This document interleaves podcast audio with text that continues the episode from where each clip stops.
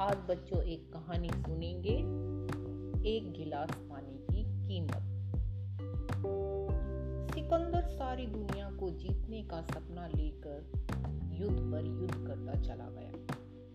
उसने लाखों लोगों की हत्या कर दी। वह भारत से युद्ध करके लौट रहा था।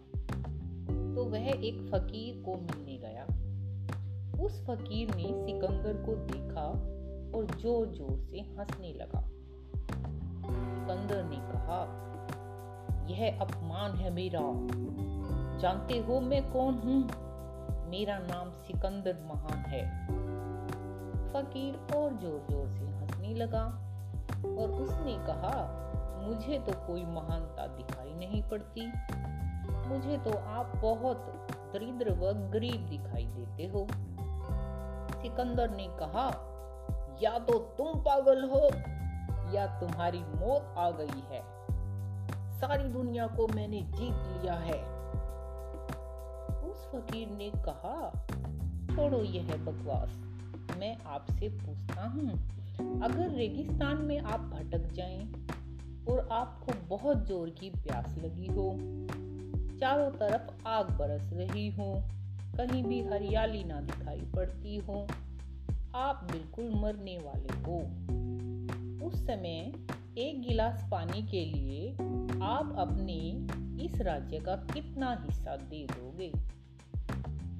सिकंदर ने थोड़ा सोचा। उसने कहा, मैं आधा राज्य दे दूँगा। फकीर ने कहा, लेकिन आधे में तो मैं इसको खरीदने वाला नहीं हूँ। सिकंदर ने फिर सोचा। उसने कहा ऐसी हालत में तो मैं पूरा राज्य दे दूँगा। तो फिर फकीर हंसने लगा। उसने कहा, कुल मिलाकर एक गिलास पानी, कुल मूल्य है आपके राज्य का। और आप ऐसे ही अकड़ रहे थे। वक्त पड़ जाए तो एक गिलास पानी में निकल जाएगी सारी अकड़। यह राज्य आपकी प्यास भी तो ना बुझा सकेगा। उन क्षणों में बच्चों आपने अभी ये कहानी सुनी। तो आप कुछ प्रश्नों पर सोचेंगे कि हमारे जीने के लिए आवश्यक वस्तुएँ कौन कौन सी हैं? क्या एक सच्चा रिश्ता विश्वास प्यार पैसों से खरीदा जा सकता है?